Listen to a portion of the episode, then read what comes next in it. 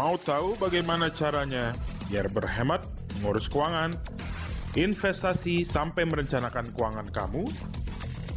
Dengerin aja Financial Talk podcast setiap hari Selasa. Mari kita sambut host kita, Melvin Mumpuni. Halo Sobat Finansialku, kembali lagi bersama saya Melvin Mumpuni, CFP Perencana Keuangan dan juga founder dari Finansialku.com. Menemani kesibukan kamu di hari ini, kita akan ngobrol sebuah topik yang seru, yaitu awas resesi. Kalau nggak siap, bisa bangkrut secara keuangan. Yuk, kita bahas. Stay tune ya. Oke, Sobat Finansialku, pendengar setiap podcast Fintalk yang selalu up setiap hari Selasa. Di episode kali ini, gue ingin mengucapkan terima kasih buat sobat finansialku di Depok, Bogor, Bekasi, Lampung, Palembang, dan juga Jambi. Kemarin kita finansialku bersama Danain mengadakan roadshow mengenai investasi. Topiknya adalah investasi, make money, work for you. Dan acaranya benar-benar meriah banget, rame banget, walaupun capek tapi keren banget karena apa? Dihadiri total lebih dari 300 orang sobat finansialku. Bagian apa yang ingin saya tekankan dalam acara kemarin atau acara roadshow itu? Sebenarnya saya mau bicara mengenai risk management atau cara mengelola risiko. Terlebih beberapa waktu belakangan ini kita sering mendengar nih isu ada perlambatan ekonomi. Bahkan juga di beberapa negara dikabarkan sudah mengalami resesi atau pertumbuhan minus negaranya. Nah, pertanyaannya adalah kira-kira apa yang seharusnya kita lakukan supaya kita bisa bertahan nih di gelombang atau di masanya perlambatan ekonomi. Daya beli lesu, ya kan? Apa yang harus dilakukan jika terjadi resesi keuangan? Mungkin next year, tapi amit-amit ya. Hmm, semuanya akan kita bahas bersama salah satu financial planner financialku.com yaitu Robi Kristi CFP. Oke, seperti biasa sebelum bahas lebih detail, Sobat Finansialku dapat mengirimkan pertanyaan atau curhat keuangan melalui fitur Tanya Perencana Keuangan di aplikasi Finansialku. Tapi, jangan lupa kasih hashtagnya, hashtag curhat keuangan. Oke, dan kali ini kita akan membahas sebuah pertanyaan seru. Ini salah satu pertanyaan dari peserta atau Sobat Finansialku di roadshow kemarin. Dia bilang gini, Po Melvin, saya mau bertanya sebenarnya aman nggak sih kalau berinvestasi di peer-to-peer lending? Saya mendengar dari YouTube Cafe Ali mengenai bad review salah satu peer-to-peer lending. Saya jadi khawatir dengan berinvestasi di peer-to-peer lending. Saya bingung soalnya investasi saham masih pada minus. Reksadana saham juga masih minus. Nah enaknya gimana nih kok? Oh ya, terus nge-podcast ya kok. Kalau bisa lebih sering podcastnya setiap hari. Oke okay, guys, Thank you yang sudah curhat dan bertanya melalui aplikasi finansialku. Hmm, nge-podcast setiap hari ya, lumayan ya. Ya semoga ke depannya bisa ya, tapi sekarang ini sih gue belum bisa sih, karena banyak banget yang harus disiapkan untuk menjadi sebuah podcast gitu. Nah, kita langsung aja jawab nih pertanyaan kamu. Let me share my view. So, guys, sebenarnya investasi apa pun, mau investasi saham, mau investasi reksadana, mau investasi peer-to-peer lending, kamu harus fokus pada risk management. Kenapa nih? Karena gini, risiko itu bisa kamu kelola, bisa kamu atur. Nah, sedangkan return itu tidak bisa kamu kelola, nggak bisa kamu atur. Contoh nih, mengatur risiko. Kalau kamu investasi saham, kamu bisa pasang yang namanya stop loss. Kalau kamu investasi reksadana, kamu bisa analisis pakai risk return analysis dan juga pakai stop loss. Kalau kamu nggak paham, kamu bisa ikut langsung di webinar reksadananya Finansialku. Itu saya langsung jelasin dan langsung praktekin caranya seperti apa. Dan juga ada investasi peer-to-peer lending. Nah, yang ini yang kan saya jawab. Kita langsung aja jawab pertanyaan kamu. Ko Melvin, saya mau bertanya, sebenarnya aman nggak kalau berinvestasi peer-to-peer lending? Jawabannya adalah tergantung peer-to-peer lendingnya apa. Maksudnya apa? Maksudnya gini, kalau tanya gini, Vin, kamu investasi nggak sih di peer-to-peer lending? Jawaban saya adalah ya. Risiko nggak tuh? Nah, kamu harus lihat bagaimana perusahaan peer-to-peer lending itu mengelola risiko atau melakukan manajemen risiko. Saya sudah coba beberapa produk peer-to-peer lending dan ternyata memang ada beragam nih strategi untuk melakukan manajemen risiko. Saya kelompokkan ada lima cara manajemen risiko di investasi peer-to-peer lending. Yuk, kita bahas satu-satu ya. Yang pertama, strategi manajemen risiko yaitu 100% risiko ditanggung oleh investor. Saya jujur aja paling tidak suka dengan strategi manajemen risiko seperti ini. Karena apa? Kalau untung kamu untungnya 20 sampai 30%, tapi kalau rugi, ruginya 100%. Menurut saya nggak masuk hitungan hitungannya gimana coba? Nggak masuk hitungan gua, coy. Contoh perusahaannya, coba deh kamu cari deh perusahaan-perusahaan peer-to-peer lending yang punya manajemen risiko seperti itu. Oke? Okay? Nah, yang kedua, ada yang namanya strategi manajemen risiko dengan menggunakan asuransi kredit. Saya rasa ini adalah manajemen risiko yang lebih baik dibanding sebelumnya, ya karena ada asuransi. Asuransi kredit ini ada yang cover cuma 20% pokok, ada. Ada yang cover 40% pokok, ada. Ada yang cover 60% pokok, ada. Ada yang 80% pokok, ada. Ada yang 100% pokok, ada. Oh aman dong. Tapi saya jarang melihat yang 100% pokok. Dan biasanya rules-nya adalah asuransi kredit itu baru akan bekerja setelah terjadi gagal bayar selama 180 hari. Nah, pertanyaannya adalah, kamu ready nggak uang kamu nganggur selama 180 hari? Kalau misal kita buletin ya kurang lebih 60, eh sorry, kalau kita buletin sekitar 6 bulan, nah, nganggur gitu. Ya kan? Kalau saya kurang suka dengan manajemen risiko seperti itu sebenarnya. Ya, karena apa? Masih belum aman ya. Contoh gini, kalau kita pakai asuransi kredit 80% deh. Berarti serugi-ruginya kita rugi 20%. Setuju nggak? Karena yang di cover cuma 80%. Nah, kalau untung, seuntung-untungnya saya cuma dapat 20-30%.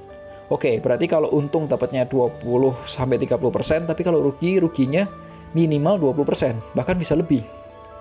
Kalau yang cuma di cover 20%, berarti kerugian saya 80%. Nah, coba pikirkan yang namanya manajemen risiko seperti itu. Oke. Ada yang lebih bagus lagi, yaitu tanggung renteng. Ini strategi manajemen risiko yang ketiga, yaitu tanggung renteng. Manajemen risiko ini bagus dan masuk akal menurut saya. Karena apa? Satu risiko kredit itu dibagi ke beberapa orang. Misal nih, ada pinjaman usaha senilai 10 juta, misal. Dibagi menjadi 10 sampai 20 orang. Nah, jadi kalau ada satu yang gagal bayar, masih ada 19 orang yang membantu. Kalau cuma 20 orang. Kalau cuma 10 orang, berarti ada 9 orang yang pasti bayar. Nah, kelemahannya adalah kalau terjadi sesuatu di daerah tersebut. Contoh nih ya, ada suatu daerah di dekat gunung berapi, dan gunung berapinya meletus. Itu orang-orang itu tadi yang berkelompok 10 orang atau 20 orang, itu kan terpapar dengan bencana alam Nah, gimana dia bisa mengembalikan uangnya kita sebagai investor? Itu jadi concern buat saya.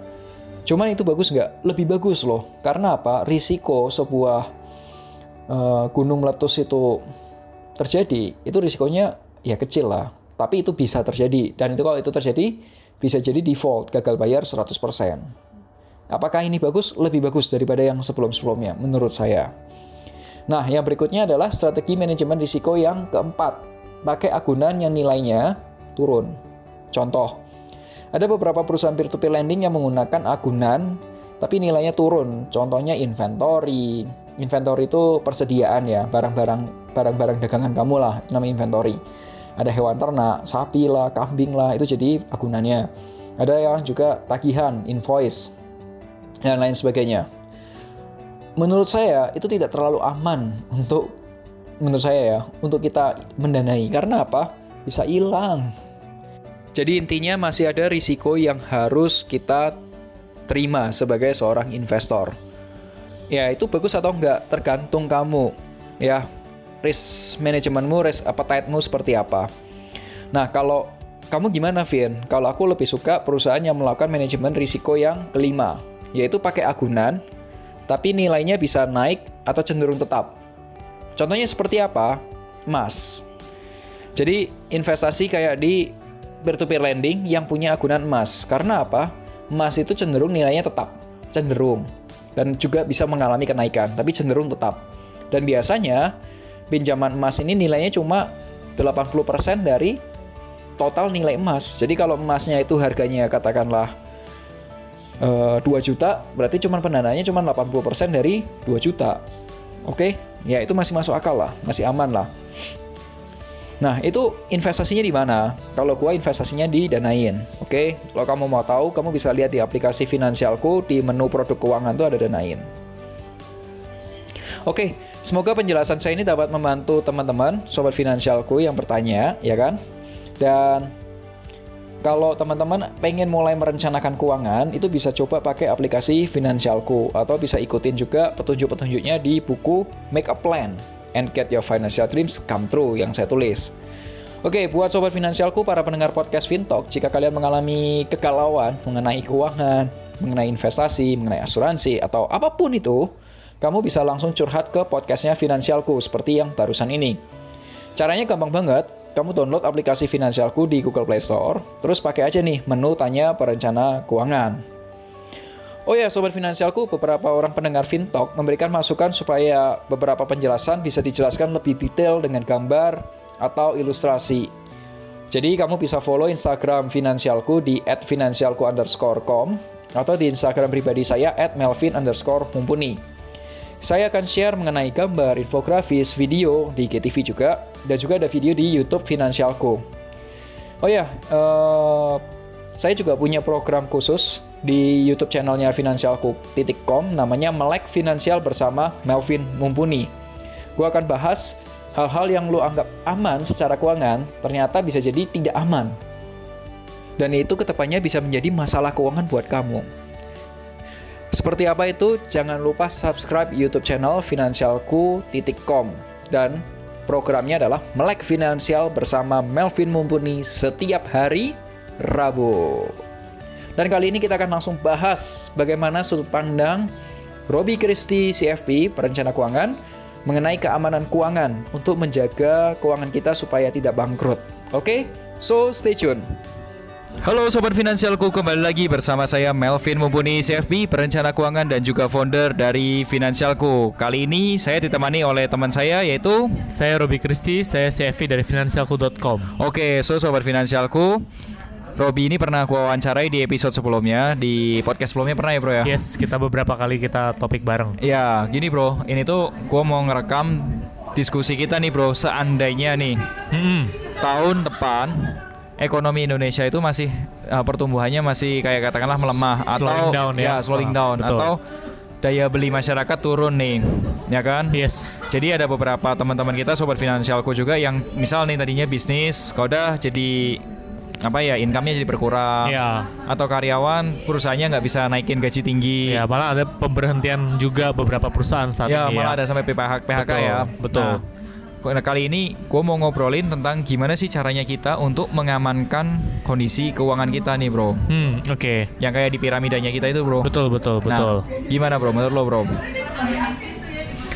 Pertama nih ya bro.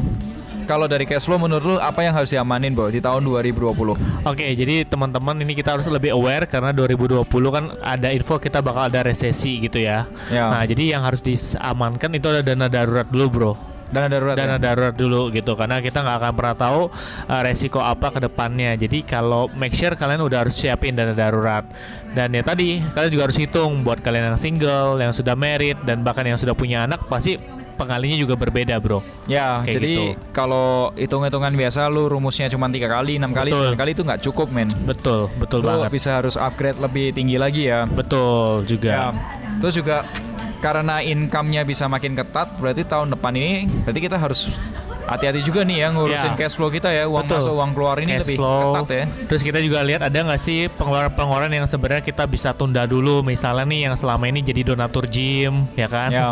lu bayar-bayar tapi nggak pernah ikut terus mungkin ya subscription majalah mungkin atau uh, apa pun itu gitu yang kita rasa nggak terlalu penting ya kita stop dulu aja sih bro kalau misal nih ya bro ada hmm. orang yang di tahun 2020 planning hmm. mau beli rumah pakai cicilan hmm. KPR misalkan yeah. Atau beli mobil pakai cicilan KKB kredit kendaraan bermotor. Betul. Menurut lu take it di 2020 atau tunda dulu gitu atau gimana menurut lo? Kita sih saranku kalau emang itu bukan hal yang produktif ya, asetnya bukan untuk hal yang produktif ya sebaiknya tunda dulu wait and see dulu gitu. Beda kalau dulu ya. Ya, beda kalau kalian beli aset atau beli tadi itu untuk diinvestasikan lagi sebagai aset produktif. Misalnya kalian beli rumah di kontrakin atau dibikin kos-kosan atau punya mobil untuk uh, di online kan itu mungkin beda ya bro hitung-hitungan bisnisnya. Kalau misal beli mobil buat berangkat ke kantor gimana bro? Uh, kayak kalau di kota besar apalagi di Jakarta ada opsi-opsi lain kok yang jauh lebih murah gitu. Apalagi sekarang udah ada public transport yang lebih baik sih.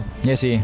Gua melihat 2020 ini belum tahu ya kepastiannya gimana. Betul. Karena gua melihatnya gini bro. Tapi correct me ya kalau salah ya. Yes. Jadi gua melihat gua optimis dengan kementerian presiden dan kementeriannya gitu. Gue yes, optimis gitu. Orang-orang baru ya. Ya kabinet yang baru itu gue optimis. Yang menjadi masalah itu adalah kondisi regionalnya itu yeah. atau kondisi eh, negara-negara uh, lain kayak ada perang dagang China sana uh, Betul. As, apa namanya Amerika. Betul. Terus juga ada yang ketegangan ketegangan lainnya sehingga ekonomi global yang yang yang menjadi masalah gitu. Betul. Ya. Pengaruh pasti kan. Ya. Terus selain itu gini di tahun 2020 Uh, lu lebih saranin lunasin utang-utang gak sih? Yes, pasti dong bro. Karena sebelum kalian mulai investasi apa pun, ya fondasi hutang kalian tuh harus beres gitu. Karena ibarat kalau nggak kalian membangun uh, di fondasi yang nggak kuat gitu. Jadi percuma sebesar apa pun investasi, ya akan jebol juga gitu. Tinggal nanti prioritas utang mana dulu yang segera dibereskan. Itu pun kita ada strateginya, Bro. Oh iya, Betul. yang lu bilang ya, strategi betul. untuk melunasi utang gitu ya. Betul. Kayak debt snowball atau debt avalanche yes, gitu ya. Betul banget gitu loh. I see. So, teman-teman sobat finansialku kalau kamu pengen tahu yang barusan kita obrolin, debt snowball atau debt avalanche, kamu bisa lihat di buku, buku yes. buku makeup plan atau kamu juga lihat Instagram deh. Kalau misal kamu bisa lihat scroll scroll ke bawah. Yes, kita pernah bahas itu kita ya. Kita pernah bahas juga Betul. ya. Dan uh, gimana nih bro? Kalau misal tahun 2020, hmm? kita perlu review nggak sih insurance kita? Oh pasti dong, pasti banget gitu. Apalagi setiap orang mungkin punya fase kehidupan yang baru bro. Yang Contohnya yang tadinya single mungkin di tahun 2020 merit ah. atau baru juga punya anak jadi kalau sebelumnya anak satu jadi anak kedua itu beda ya bro? Pasti, karena kan tanggungan kalian bertambah, payung proteksi kalian harus ditambah. Tapi ya tetap kita harus melakukan financial check up dulu, kita tahu posisi keuangan kita secara keseluruhan karena insurance is a part of the financial gitu, tapi bukan satu-satunya. Jadi jangan sampai kalian uh, fokus di insurance tapi malah mengorbankan dana darurat, investasi dan lainnya bro. Jadi satu kesatuan yang harus diperhatikan. Kalau kalau menurut lo mendingan disiapin dana darurat dulu atau insurance dulu kalau uangnya terbatas, Bro? Uh, dimiliki aja dua-duanya, Bro. Maksudnya paralel aja dua-duanya. Yang penting ada dulu daripada nggak ada sama sekali gitu loh. Oh, dipecah gitu ya Betul, uangnya. dipecah gitu. Karena dua-duanya sama pentingnya gitu. Ya. Jangan sampai kalian fokus dana darurat tapi resiko terjadi dulu yang akhirnya dana daruratnya hilang lagi gitu. juga. gitu, habis juga gitu. Ya sih, itu itu fondasi ya masalahnya ya. Betul. Betul, jadi nggak bisa bergen mana dulu nggak, dua-duanya harus punya dulu. Tapi ya tinggal nanti kita cari instrumen insurance mana yang paling sesuai, benefit paling besar. Bahkan kan kita pernah bahas value protection juga, bro. Benar benar, itu value Betul protection banget. tuh penting banget. Itu Betul. nanti coba dilihat di podcastnya kita itu ada value protection. Kamu akan melihat sudut pandang yang berbeda lah ya Betul. dari protection itu. Yes. Oke, okay, so bro, gue mau ngobrolin satu hal yang paling umum atau paling dasar nih bro, yaitu cash flow. Oke. Okay. Karena 2020 itu kan harusnya makin ketat kan cash flow-nya kan. Yes. Nah kemarin itu gue sempet roadshow, mm -hmm. gue sendiri roadshow tiga kota, Lampung, Palembang, Jambi. Lu daerah mana di waktu itu sama Danain? Gue di nih di Depok. Depok ya. Depok. Terus ada juga Bogor sama, sama Bogor Bekasi, sama Bekasi kan. Yes. Nah Nah, waktu di Sumatera itu ada pertanyaan yang bagus, Bang. Gimana caranya seseorang yang income-nya fix itu bisa income fix itu maksudnya terima gaji, okay. terima bonus gitulah ya. Ya, rutin lah. Itu bisa investasi secara rutin. Katakanlah hmm. cuma investasi 500 ribu per bulan atau satu juta per bulan, tapi rutin bro, yeah. nggak cuma sekali atau bolong-bolong gitu. Okay. Nah, kemarin itu gue menemukan cara yang lebih gampang bro untuk investasi itu pasti rutin. Oke, okay, gimana tuh? Caranya gini bro, kita hitung-hitungan ya, sobat finansialku coba bisa ikutin juga nih. Contoh, aturan mainnya simple bro. Yang penting duluin. Yang menurut lo itu penting duluin. Jadi gue nggak ngomong percentage. Tapi permainannya cuma yang menurut lo penting duluin. Nah, contoh ada orang income-nya 10 juta rupiah nih bro. Iya. Nah, katakanlah dia dia menganggap sedekah, zakat atau perpuluhan itu penting. Oke. Katakanlah satu juta lah. Oke, 10%. Berarti sisanya masih 9 juta, ya kan? Nah, terus kalau udah dia invest menganggap investasi itu penting. Katakanlah dia menganggap uh, 20%. setelah dihitung lah mungkin 20 atau 30 persen, 3 juta lah, misalnya Iya. 3 juta. Oke. Berarti sisanya tinggal uangnya 6 6 juta. juta. ya kan?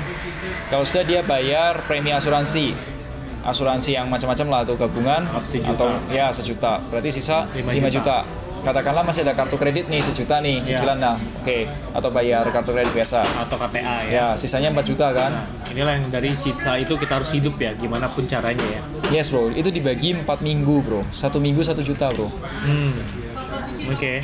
Satu minggu 1 juta, minggu kedua 1 juta, minggu ketiga 1 juta, minggu keempat 1 juta. Habisin aja. Sudah dianggarkan pokoknya di awal ya. Karena gue mengamati satu hal ada yang menarik bro. Gue dulu waktu SMA, kalau dikasih uang 5000 jajan, habis. Hmm. 10.000 uang jajan, habis. Oke. Lu juga gitu gak sih? Itu pola konsumsi kita ya rata-rata. Jadi seberapa besar pun income kita ya, kita langsung habisin gitu. Waktu ya. SMA lu dikasih uang jajan, kayak gitu juga nggak bro? Eh, iya, gua dikasih juga kok mingguan kalau gua waktu itu dapet nih. Oh lu udah mingguan ya? Mingguan ya. Dan itu habis gak dalam satu minggu? Eh, ada yang habis, kadang ada yang juga lebih gitu loh bro. Kebetulan aja sih, makanya Ada cuma- kebutuhan lebih Iya, gitu. Betul. Pas tiba-tiba eh lagi ada mau nonton atau pas mau hangout sama teman, kebetulan lagi lebih banyak ya udah habis juga sih. Karena waktu itu kan SMA gue masih di Pekalongan kan, Yes. dan gue itu biasanya setiap mainannya tuh harian gitu bro. Jadi kalau misal harian 5.000 habis, 10.000 juga habis. Mau dikasih 20.000 pun juga akan habis. Oke. Karena terlalu mepet untuk lo anggar ke mana-mana gitu ya. Iya. Beda kalau Tep- langsung budgeting di awal. Ya, ter- nah, nah pola itu ternyata kebawa sama kita sampai gede bro. Hmm, oke. Yes, yes, betul. Semakin rentang lu makin panjang, itu cara ngelolanya makin sulit. betul. Misal nih ya, yang biasanya harian dipindah jadi mingguan kayak lu kan. Ya, ha-ha. Itu juga se- lu harus berpikir se- uang uang gua terima hari Senin bertahan sampai hari Minggu kan. betul gitu. Itu gimana caranya coba? Terus apalagi kalau buat teman-teman yang udah kerja jadi bulanan gitu kan. Iya, kalau udah kerja lu bulanan. harus tahu value spending lah ya. Ya, ibaratnya. ya, ya, lu harus tahu caranya pakai uangnya yang bener tuh gimana gitu. Nah, maka itu dengan cara yang tadi gua bilang, gua pindahin lagi tuh modelnya kayak model anak SMA. Ya, oke. Misal satu juta per bulan gitu ya. Iya. Eh, satu juta per minggu. Ya, Katakanlah Sabtu Minggu bakal keluar uang katakanlah 300.000 tiga ratus ribu. Betul. Berarti sisanya tinggal tujuh ratus ribu. Ya, kurang lebih 100 ribu lah per hari kamu Ya, ya udah lu habisin seratus ribu per hari. Iya. Jadi jadi dengan dengan kayak gitu lu nggak akan over budget gitu. Betul, betul. Lu pernah mencoba gitu nggak bro? Yes, gue pernah kok. Jadi gue uh, alokasi, jadi gue punya satu ATM khusus yang emang kalau gue hangout atau gue spending sama orang, semua transaksi di situ sih bro. Hmm. Jadi setiap income gue, gue langsung masukin ke satu rekening itu dan emang cuman di debit itu doang bro. Kalau gue kepikirannya tau nggak digimanain? Gimana bro? Ditransfer ke OPPO ke OVO atau ke Go GoPay. Atau Dana atau link aja gitu. Karena kalau di kota besar kayak kota Jakarta, Bandung gitu ya. Iya. Eh, ibu kota lah atau Medan atau kemarin di di Sumatera pun ternyata udah banyak tempat makan yang terima pakai OVO atau GoPay. Oh gitu ya. Jadi Oke. gua abisin aja tuh di OVO sama GoPay karena kalau misal gua pakai OVO juga dapat poin tambahan lagi, Bro. lumayan ya, betul ada cashbacknya juga. Cashback cashback itu lagi gitu. Ya, kita nggak dapat miles sih. Kalau misalnya dulu kan kartu kredit dapat miles kan. Kalau sekarang kan nggak dapat miles. Dapatnya jadinya poin-poin aja gitu. Bener, lumayan itu. Ya, Karena dan buat the next payment kita bisa bayar pakai poin itu juga bro. ya dan ini dan ini jadi spendingnya terkontrol gitu. Karena uangnya uangnya kan digital kan. Lu, lu lihat semua historinya kan. Dan beberapa uh, ini juga provider dia kasih kok report bulanan uang kita habisnya ke mana kan? Yes, Persen, yes, yes, yes, yes. Nah, yang paling penting adalah lu mulai yang namanya kalau di gue cari nih istilahnya apa? Eh, ngenolin budget gini tuh. Apa? Kan budgetnya nol kan jadinya Yes, kan. oke. Itu namanya kalau di literatur ya namanya zero based budgeting. Oke, intinya semua income kita harus dihabiskan tapi sesuai posnya masing-masing yang tepat ya. Ya, aturan mainnya adalah yang penting, yang lu menurut lu penting duluin. Oke. Nah, biasanya yang menjadi masalah adalah kalau cicilannya kegedean, Bro. Nah, ini nih besar pasak daripada tiang ya. Kalau cicilannya kegedean, gimana caranya bisa membagi dengan benar gitu? Kalau tadi kan istilahnya eh, kita sehat-sehat aja gitu, keuangan gitu. Jadi bisa begitu gitu. Betul. Nah, kalau misal lagi negatif gitu, Bro. Menurut lu apa yang bisa dilakukan kalau misal seseorang punya utang atau cicilan gede? Simple sih bro, cuma ada dua cara. Satu, Pertama, kurangin expense. kedua. Perbesar income. Atau ketiga dua-duanya? Atau ketiga kombinasi keduanya. itu lebih bagus banget. Iya, lu pernah kepikiran gak sih Gi? Utangnya sendiri katakanlah di nego gitu, Hmm. bunganya atau periode pinjamannya atau misalnya tadinya punya tiga kartu kredit ditambah tiga KTA, boleh Iya. dijadiin satu utang aja deh yang bunganya lebih bagus gitu. Pernah gak sih? Pernah, itu namanya manajemen risiko utang kan. Jadi kita uh, kan seperti yang kita lalu pernah bahas, kalau kita langsung berhadapan dengan tiga bank, secara psikologis kan kita pasti kalah duluan nih. Kalah secara psikologi. Betul. Nah, tinggal kamu nanti fokus mana yang mau diselesaikan dulu, apakah utang yang paling besar atau yang bunganya paling besar. Nah, Oke. itu kan tiap orang beda-beda bro. Gitu. Ya. Dan setiap bank pun punya kebijakan masing-masing soal utang itu. Yes, tapi Nah, gue setuju intinya kita sama harus bisa dinegosiablekan gitu gue setuju sama lu sih. Itu tetap pola pikirnya harus sehat dulu, lunasin ya, nggak boleh ngemplang kan. Betul, betul. Menunda membayar bukan berarti kalian tidak membayar. Tetap harus bayar. Betul. Tapi tapi caranya ada berbeda ya. Iya bisa nego dengan waktunya atau diubah jadi angsuran yang supaya tidak beban buat kalian. Oke, so bro, ini kita sudah di akhir podcast. Kalau boleh disimpulin nih bro dari diskusi kita, tahun 2020 kita nggak tahu nih bakal lebih bagus atau enggak, ya kan? Betul.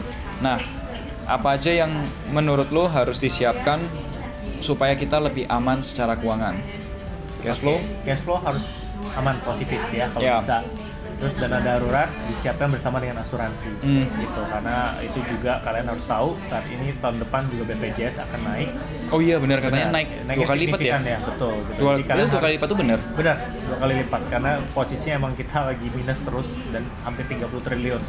Apa itu minusnya Minus BPJS? BPJS. gitu. BPJS kesehatan ya? Betul. Dan sekarang dengan seperti itu berarti kan kalian harus sadar gitu, asuransi juga mulai ada opsi kok yang tradisional kalaupun dirasa berat yang unit link yang penting ada dulu. Gitu Ya, kan. ya tradisional tuh murah loh Yes, kalau lo beli. murah betul. Yang penting di tahun 2020 ini lu aman dulu secara keuangan. Yes, kalian harus Yes. smart budgeting, value spending, punya value protection dan juga punya value investing. Yes. Oke, so guys, semoga diskusi kita bisa bermanfaat buat kamu. Ini kita ngobrolin di bulan November supaya di bulan Desember kamu masih punya waktu untuk memperbaiki kondisi keuangan kamu.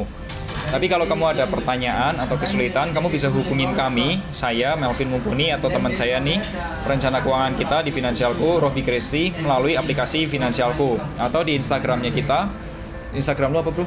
Robi Christie, R O B B Y C H R I S T Y. atau di saya Melvin unders- eh, Melvin underscore mumpuni oke so sobat finansialku terima kasih sukses selalu semoga podcast kali ini kita dapat bermanfaat buat kamu dan akhir kata make a plan and get your financial dreams come true. sampai jumpa di podcast berikutnya. Bye bye